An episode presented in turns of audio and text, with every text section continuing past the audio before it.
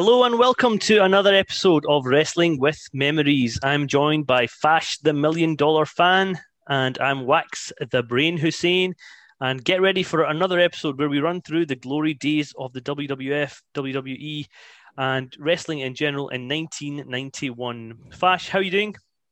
Ladies and gentlemen, boys and girls, children of all ages, the World Podcasting Federation proudly brings to you its tag team champions of the world. He is Wax, I am Fash, we are Wrestling With Memories, and if you're not down with that, I've got two words for you. Please subscribe. I'm Will Wax. How are things your end? Very good, thank you, very good. Just excited to be talking about wrestling again. Well, I thought you'd be excited a little bit more because um, a little birdie tells you my sources tell me that it's your birthday today. And you're uh, another year wiser. The brain's another year older. Yeah, the brain always gets wiser and wiser every day. And, uh, you know, age is just a number, as they say. Uh, but yeah, uh, it is my birthday, but I would rather uh, be talking wrestling than doing anything else. I'm know. sure you would. But the only thing I wanted to say was it might be your birthday, but that doesn't mean that I'm going to give you a title shot. I'm still the champion of the world. I'm going to remain the champion of the world. So you can enjoy your cake today. You can have a good time, but at the end of the day, you're never going to get that birthday present that you really want, Wax, which is the World Championship, the championship which I have and will always have. But with that out of the way, I'm feeling good today. I'm feeling good. I'm glad it's your birthday. I'm glad you're fit and healthy. And what's your thoughts been just on our um, first three shows and the kind of feedback we've been getting? I mean, it's certainly been uh, it's been a great time just chatting about wrestling like we've always done over the years. Um, but um, going back and reliving some of those moments um, for, you know, probably the first time in a long time. Um, it's certainly been very fun for me. Um, and just actually going back and thinking about how interesting wrestling was back then uh, and some of the big characters that deserve um, another look from, you know, our viewership at this point, you know, now that we're much older. Um, So certainly I've enjoyed it. Um, what sort of feedback have you been getting, Fash? It's been good so far. I mean, I just want to thank everyone that's been supporting us in these um, early days. It's great because, you know, that motivation really helps. Um, and, you know, people giving us feedback and good ideas. So various people, actually, people that we knew from the past, some new people as well, just, um, you know, giving their comments, ideas, really liking what we're doing.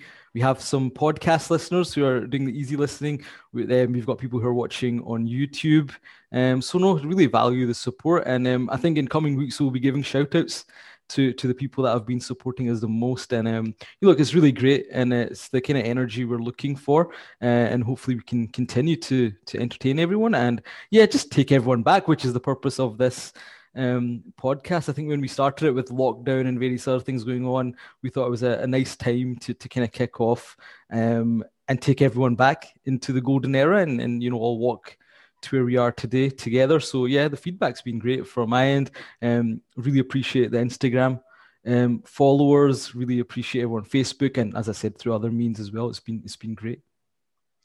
Right, Fash, let's kick off um, with our show today. What are we going to cover? Well, before I do that, I thought I should mention one thing in terms of Instagram. Now, you, in our last episode, I talked about the Nasty Boys and how great they were. Well, you yep. may have seen the results of our latest Instagram poll. And actually, as I knew, the majority did not agree with you. I think most agreed with me that, though we respect everyone from the past, the Nasty Boys did suck relative to other teams. So I just wanted to kind of um, thank everyone that voted. And, you know, it's good to know that society Um, hasn't hasn't let me down.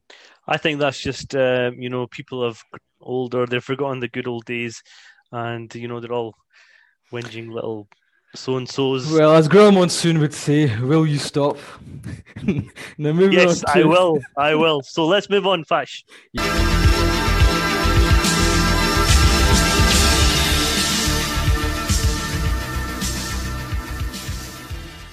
So I think where we left things off was WrestleMania seven.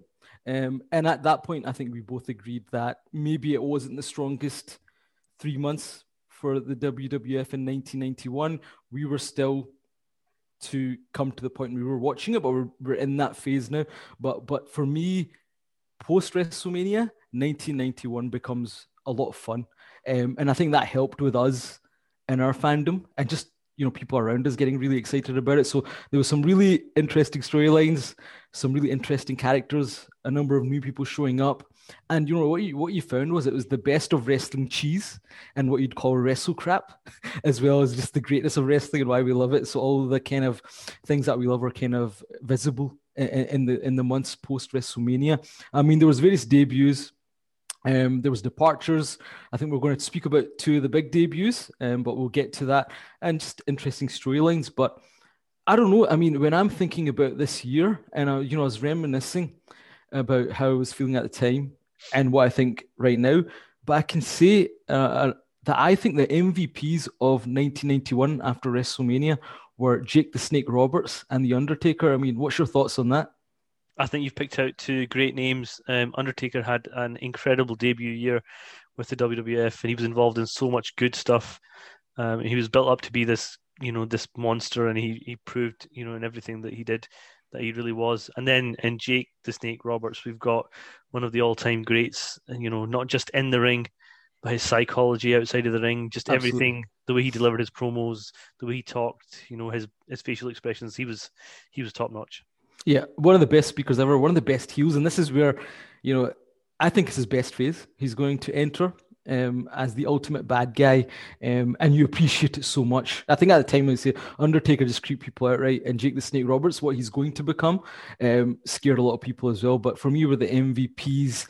And we were on the road to SummerSlam post-WrestleMania because we're still in the four big event phase. But I guess starting off with Jake, he was part of one of the first kind of storylines coming out of WrestleMania. So he'd had his blindfold match with Rick Martel, which you um, spoke about in the last episode. He actually gets involved in a feud with the Earthquake. So he's still a babyface. Um, and we're going to get you to explain these wrestling terms in one of our special little bonus episodes, but he's still a babyface, that is a good guy leading out of WrestleMania. And he, he has an altercation with Earthquake, which leads to a match on Superstars of Wrestling. And one of the most shocking things happens as, as little kids watching this. Earthquake is going to squash the Undertaker's snake, Damien, and, and kill the snake. Now, this was quite harrowing for all children watching this back in the day. Um, and so one of the shocking scenes, actually, when you watch it on YouTube, even now, it's it's as entertaining as you'd think. But I, I want to point out that wasn't really a snake.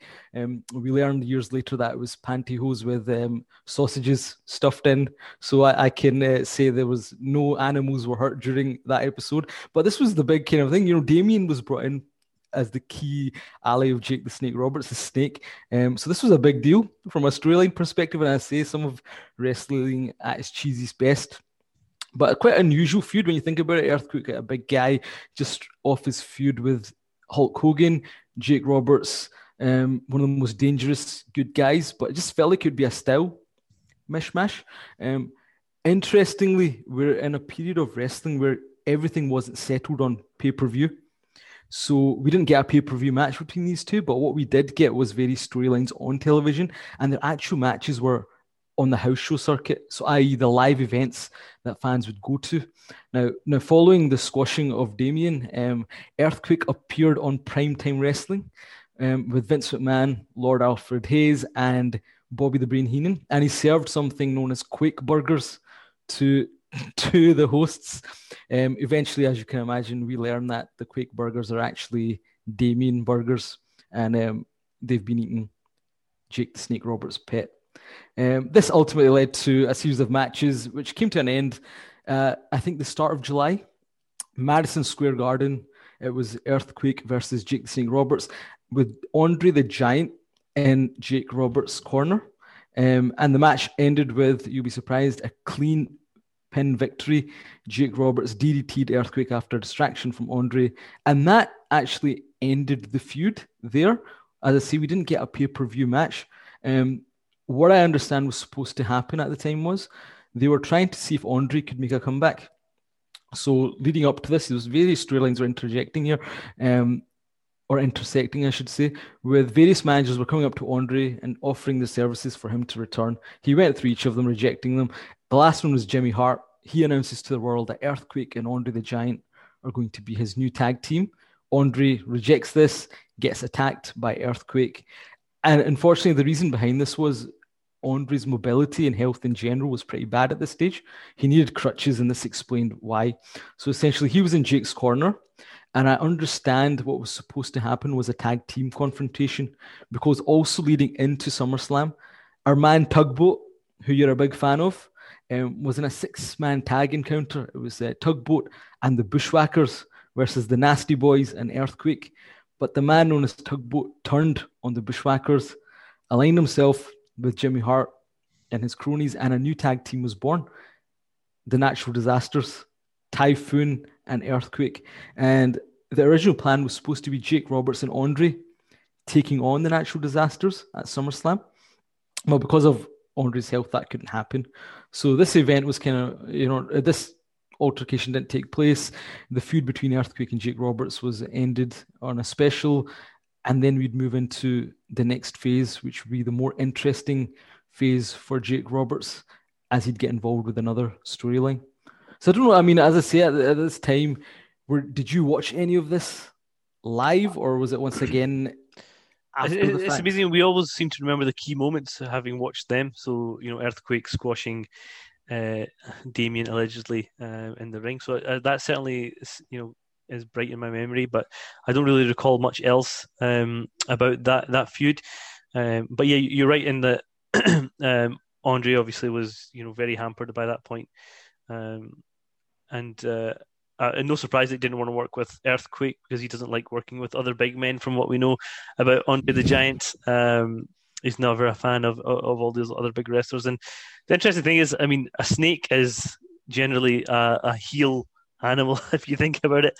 So I've never really seen or heard of such sympathy for a snake as, you know, there was at that point in Jake the Snake's um, career. Uh, but again, you know, only Jake really could have got that much out of Earthquake um, uh, in that uh, angle, um, and you know, his work in the ring and just outside convinces you that, you know, there was a bit of emotion involved around the snake. And he, at this point, he'd brought in another snake as part of that feud, so a much bigger snake, which was known as Lucifer, um, which was used in these matches. And I think this was a prelude to what was going to happen, because as you've signposted it pretty well, Jake Roberts, when you look at the character, he wasn't your classic good guy or babyface. He was kind of the anti-hero, um, you know, similar to a Roddy Piper, uh, an anti-hero who people were cheering, but only because he was presented as a good guy. But when you look at the character, the way he, you know, approached everything, it was actually a great bad guy there. And actually, when he entered the W W F in nineteen eighty-six eighty-seven, he started off as a bad guy, but then he turned babyface, and this was, you know, a, quite a long stretch. But as you see, the character and the presentation was more suited to a heel. Um, I mean, certainly he reminds me a lot, or he's got a lot of similarities to the Stone Cold character who came later, obviously, as the Rattlesnake, and, you know, a guy that was really, should have been a heel if it had been ten years earlier. Um, and Jake's had, you know, very... Yeah, the kind of loner character, dangerous, yeah. cerebral, um, the anti people like to ch- ch- cheer, and even, you know, going back... Um, when Hulk Hogan was supposed to have this feud with Jake the Snake Roberts in eighty-seven, um, they did a segment where Jake Roberts D D Ts Hulk Hogan. It wasn't shot for, for T V. It would have been if it went ahead, but the crowd was chanting D D T. Uh, and as soon as that happened, Vince McMahon kiboshed it, saying there's no way he's going to have, you know, anyone get a, a certain cheer over Hulk Hogan, which from a business perspective, you can understand. So, um, yeah, he was one of those characters ahead of his time. And as you say, great talker. And we were going to see the best of him. Trust me, trust me, trust me, trust me.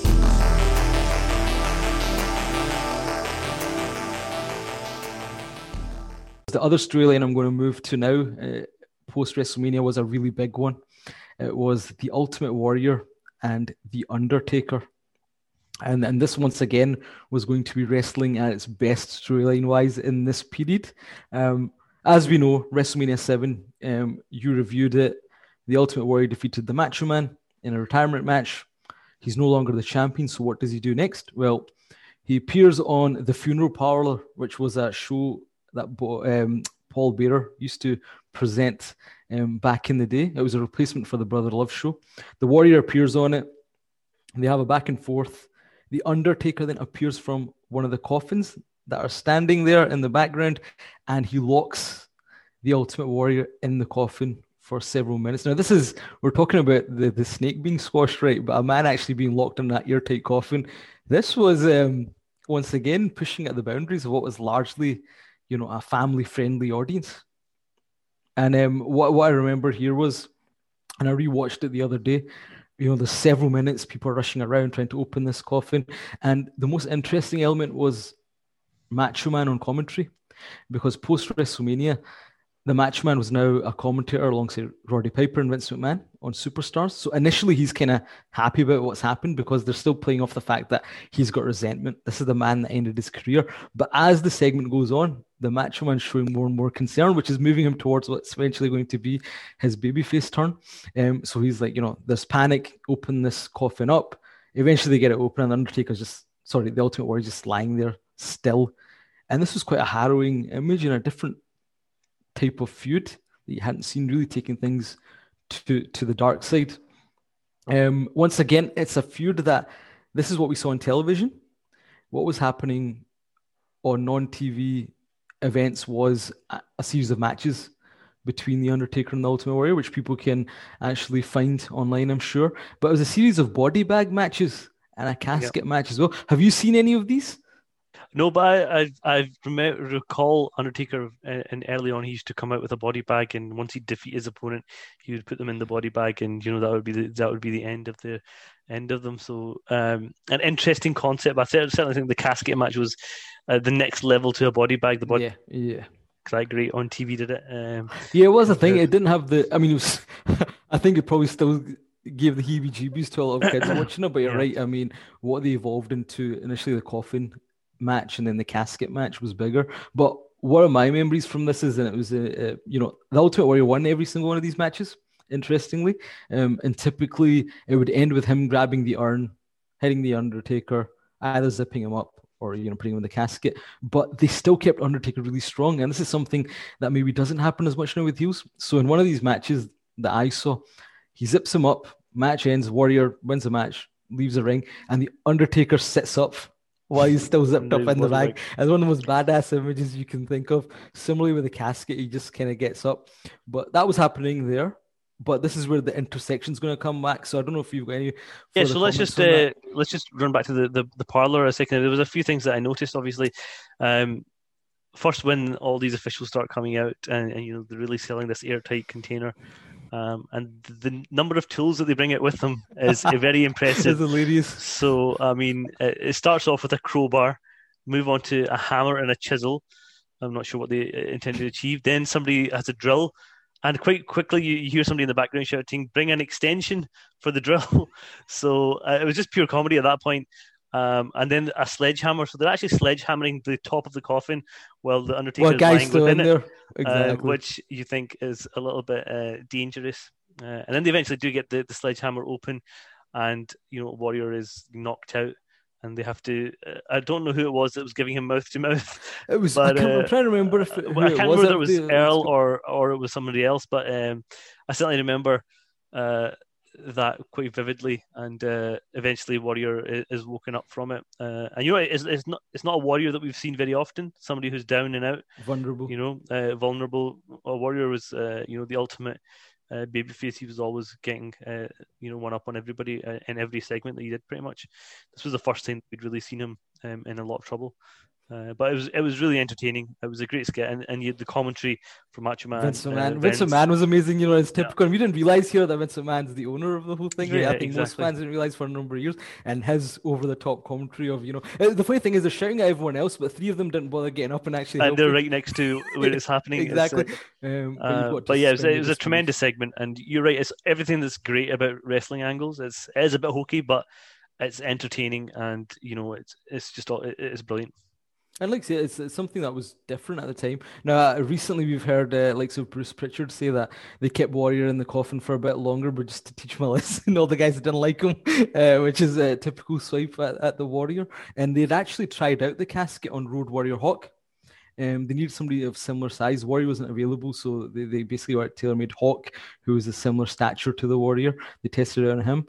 Um, but, you know, we're into this really dark storyline now, and this is where Jake the Snake Roberts is going to get involved as well. So he's done his Earthquake thing. He's now a guest on The Funeral Parlor, and um, he says to Paul Bearer that, you know, if the Ultimate Warrior lets him, he will teach him about the dark side and, you know, equip him to be able to face the un, uh, to be able to face The Undertaker, and Paul Bearer's quite scared about this, which then leads to this alliance between The Ultimate Warrior and, and Jake the Snake Roberts and the three tests.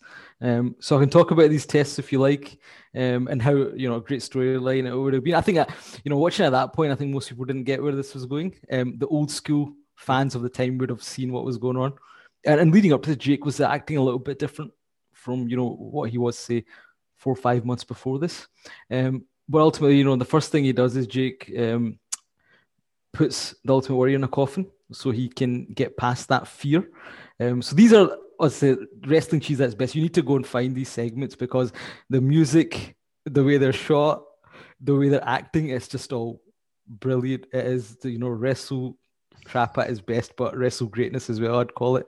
Um, and Jake's brilliant to this, and the Warrior's playing his part perfectly as well. But they pass the first one, which is, you know, locking up in a coffin. He survives it. The second one is um, Jake tells Warrior that he's going to bury him alive. And he, and, he, and, he, and he does that, and he places a, a skull to look him straight in the eye. And and what I remember about this is, and it's hilarious, is um, Warrior shouting, "Bury me, Snake Man! Bury me!" and he's, which he does. And he passes that test. And then we're on to the third one. And this is where the twist in the tale is going to be. Um, they're outside this room. Jake Roberts tells the Ultimate Warrior to go into the room, show no fear. Warrior has this trust with him. He said, you know, I've trusted you so far. I will continue to. Walks in his room. There's no lights there. Jake Robertson flicks the lights open. And there's a whole bunch of snakes all over the floor, right? Um, and Warrior starts kicking these snakes left, right, and center, which we learned years later. Jake Roberts wasn't happy about that. It wasn't supposed to happen. Um, but he's showing probably the genuine fear because these snakes were definitely not fake. Um, there's a box there. Jake tells him to open the box and this will complete the teachings. Um, so he slowly opens it. There's a big cobra there, and the cobra strikes the Ultimate Warrior. And at that point, for the audience, the penny drops. Jake Roberts is in on this whole thing. Um, he opens the door. Warrior's on the ground. Jake's taunting him. And then you see him at the feet of somebody, The Undertaker's music plays, the camera looks up, and The Undertaker standing there with Paul Bearer. And leading into this, Jake the Snake Roberts was saying, you know, to trust him. And he ends it with, never trust a snake. And it is just a brilliant heel turn in terms of how they did this. And the fact that actually makes sense as well. The alliance of an Undertaker with the Jake Roberts, the dark side. Um, it was just brilliantly done when you look back at it. I'd say super cheesy. But, um, you know, a really good way of shifting different characters and way better storytelling than what we were seeing at the start of the year. Yeah, and, you know, I think Jake, obviously, as you mentioned, he was the star of this show. Um, you know, everything he did from his acting, the way he would talk to uh, the Warrior, uh, trying to convince him to do things uh, was tremendous. And Warrior, uh, even though he was doing this, this weird grumbling noise, uh, rumbling noise all the time, you know, he did play his part. Um, he hammed it up really well. Um, it, it was a tremendous angle. You know, all three uh, skits that they did, they worked them really, really well. Uh, I was thinking he was, when Warrior was kicking away those snakes, um, the real W W F, the, the World Wildlife Fund, wouldn't be happy about that. Well, that's uh, the thing. I mean, and uh, and there was actually a moment in when Jake, I think, says, you know, uh, on screen, uh, oh, careful, you don't have to hurt the snakes, uh, or something along those lines. You're right, actually, he does, uh, he does say a, that. There is a line in there, and, you know, I thought that was very real. It probably was a very real At which moment. point, um, Warrior kicks them even harder. Yeah. And, no, I'm, and, you know, I'm not surprised. If I was in the same situation as the Warrior, I'd be stomping on them. Um, you know, he'd be terrified. Um, but it was a great setup. Uh, it's just a shame it didn't show, obviously, anything beyond him, uh, well, the Undertaker the coming in. Um, yeah. Well, I think what it is now then, this is going to lead to SummerSlam, which we're going to discuss, even though there's not a match between these entities. But the whole idea is, you know, Warrior's been struck by a cobra. Can he make it to SummerSlam? Um, but the bigger shame is that we actually didn't get a continuation of this because, as we're going to discuss, the Warrior's not going to be here for long. But, I mean, just thinking about it, a series between Jake Roberts and the Warrior could have been really good. I mean, we're not saying from an in-ring perspective, though it would have been interesting to see what that dynamic would have been and if Jake could have done something. But just from a storyline perspective, where they started it and where they could have took it, um, you know, it's still intriguing to this day. And um, They just kept missing each other after this. Warrior's going to go away. Then Warrior's going to come back. Jake's going to go away. And then they're both going to land up in nineteen ninety-six W W F. But, you know, it's interesting because they, they clearly didn't have a plan to put Jake and Warrior together because they moved Jake onto Macho Man at the end of... Uh, but the reason they did that, well, the reason we're going to discuss, they did that because Warrior was gone. So the plan, yeah, I because... think, you know, there, there's an about face here. So the, the feud was supposed to be those two. And then ultimately, you know, Undertaker going with Hulk Hogan. But as we'll discuss, the Ultimate Warrior, um, you know, isn't going to be around post SummerSlam, which meant that they had to then move the pieces and move Jake Roberts and The Undertaker to, I would say, two other characters, not just Macho Man, because there was somebody before that, which we'll get to. But it was one of those situations of a shame because circumstances meant that the storyline didn't go anywhere. And actually, you know, on pay-per-view, the Warrior never got his revenge. So that this is going to be, sadly, the end of this storyline, but it was a great setup. And I think, you know, the most memorable storyline when it comes to post-WrestleMania yeah. to SummerSlam nineteen ninety-one.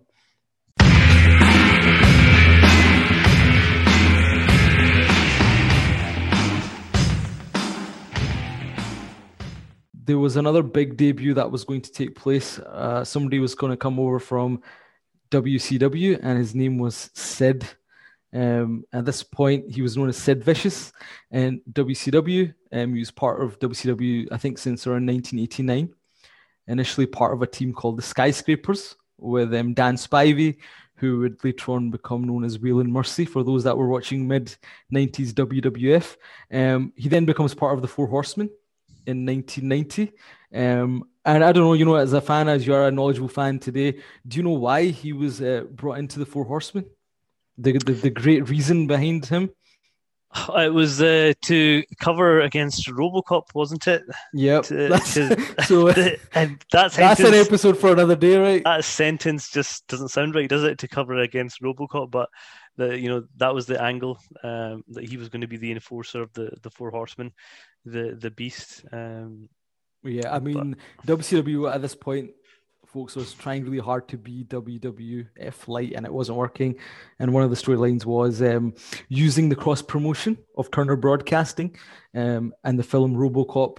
And Robocop and Sting became a bit of an alliance for a little bit, and Sid was brought as the counterweight. So, um, yeah, not the best storyline. Um, when it comes to around about the summer of ninety-one, Sid's contract's coming to an end. He seems a huge prospect. I mean, you know, the size, the charisma, the power, um, and obviously W W F are interested. W C W tried to keep him, offer him a bigger contract, promise of a world title, but he's he wants to go up north, as they say. And um, we started to see vignettes of a Sid Justice, um, but these vignettes were really interesting because straight away you could tell that this guy was a big deal.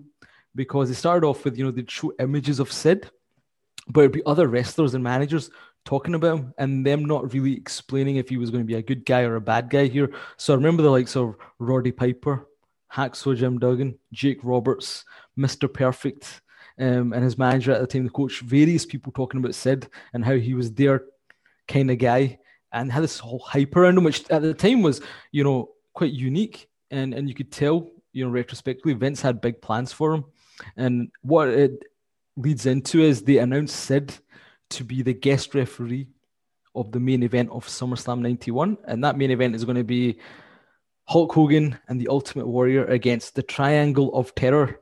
Yes, folks, we still can't get rid of Sergeant Slaughter, General Adnan, and Colonel Mustafa. So that's still going on. The reason we've not mentioned Hulk much in this period is because he was still kind of, you know, involved in a feud with Sergeant Slaughter. But, you know, it was a great position that they were going to debut Sid in, and you could tell there was some major plans here because even after he's announced as the referee, you know, everyone's hyping him and whose side is he going to be on? Um, so I guess what are your, your thoughts of Sid at that time? And, um, did you buy him as a, you know, a young six, seven-year-old as this guy's going to be the the next big thing here? Who is he? Yeah, I mean, firstly, his, his run in W C W was quite short relative to, you know, uh, to others in the company. And the fact that he got exposure as part of the Four Horsemen really did help put him on T V and, uh, you know, just give him that extra um, look for the viewers. But, I mean, his size alone, his physique, you know, he is a specimen of a guy. And you can tell the first time Vince McMahon laid eyes on him, he was probably wetting himself with, you know, excitement yeah. of this, this guy. My, my next Hulk Hogan. Yeah.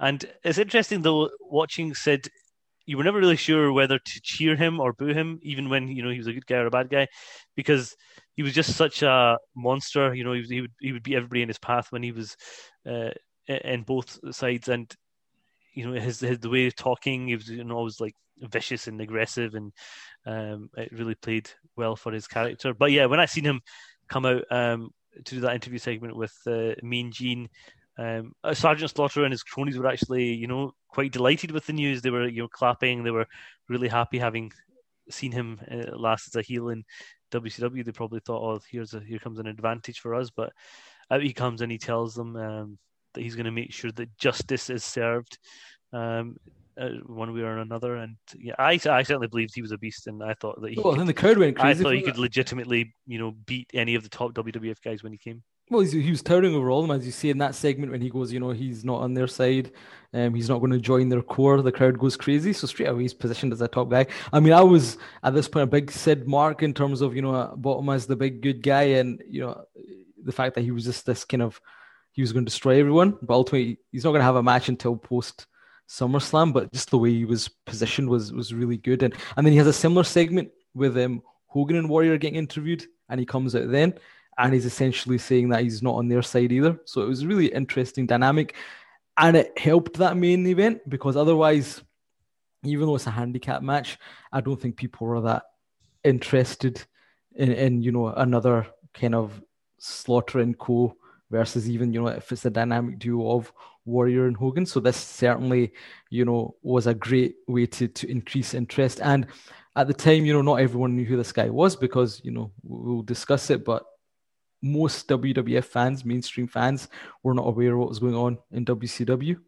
Um, W C W tried its best to job him out before he left. I mean, his last match is a two-minute match with El Gigante, who we'll discuss as the Giant Gonzalez in the future. And, um, you know, Sid is supposed to lose to him in a stretcher match, but just gets pinned and leaves.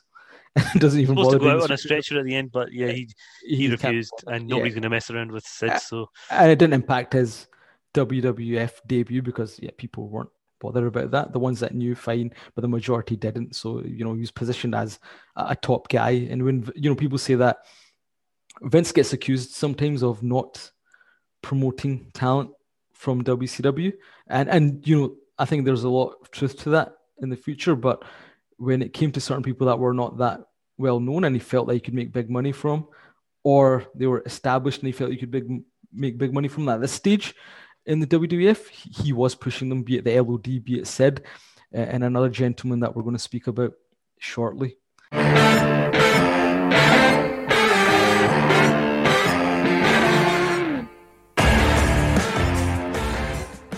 Let's address the elephant in the room, Wax. We've not spoken about one development, which actually at the time was the biggest development in modern day professional wrestling, and that was Ric Flair leaving W C W and jumping to the World Wrestling Federation. Um, this was absolutely huge at the time, um, but we're not going to talk about it right now. It's such a big moment in professional wrestling um, that we'll discuss it in the next episode. And I know you've got a lot to say about this.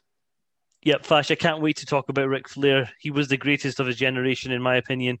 Uh, and this little run that he has with the W W F is amongst there as one of the best runs that, you know, anybody has come into the W W F on. Uh, he, you know, he's just a tremendous wrestler. He's a tremendous promo. He's just everything about him. You know, I loved him back in the day, and I can't wait to talk about him uh, in the next episode.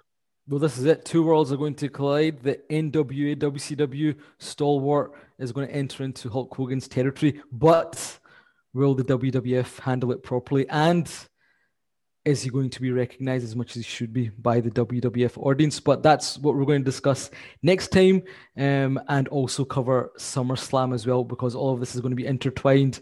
But I hope you're going to wear your Ric Flair robe. I hope you're going to be ready to style and profile. Um, the real world champion is coming. Um, the other real world champion is sitting here.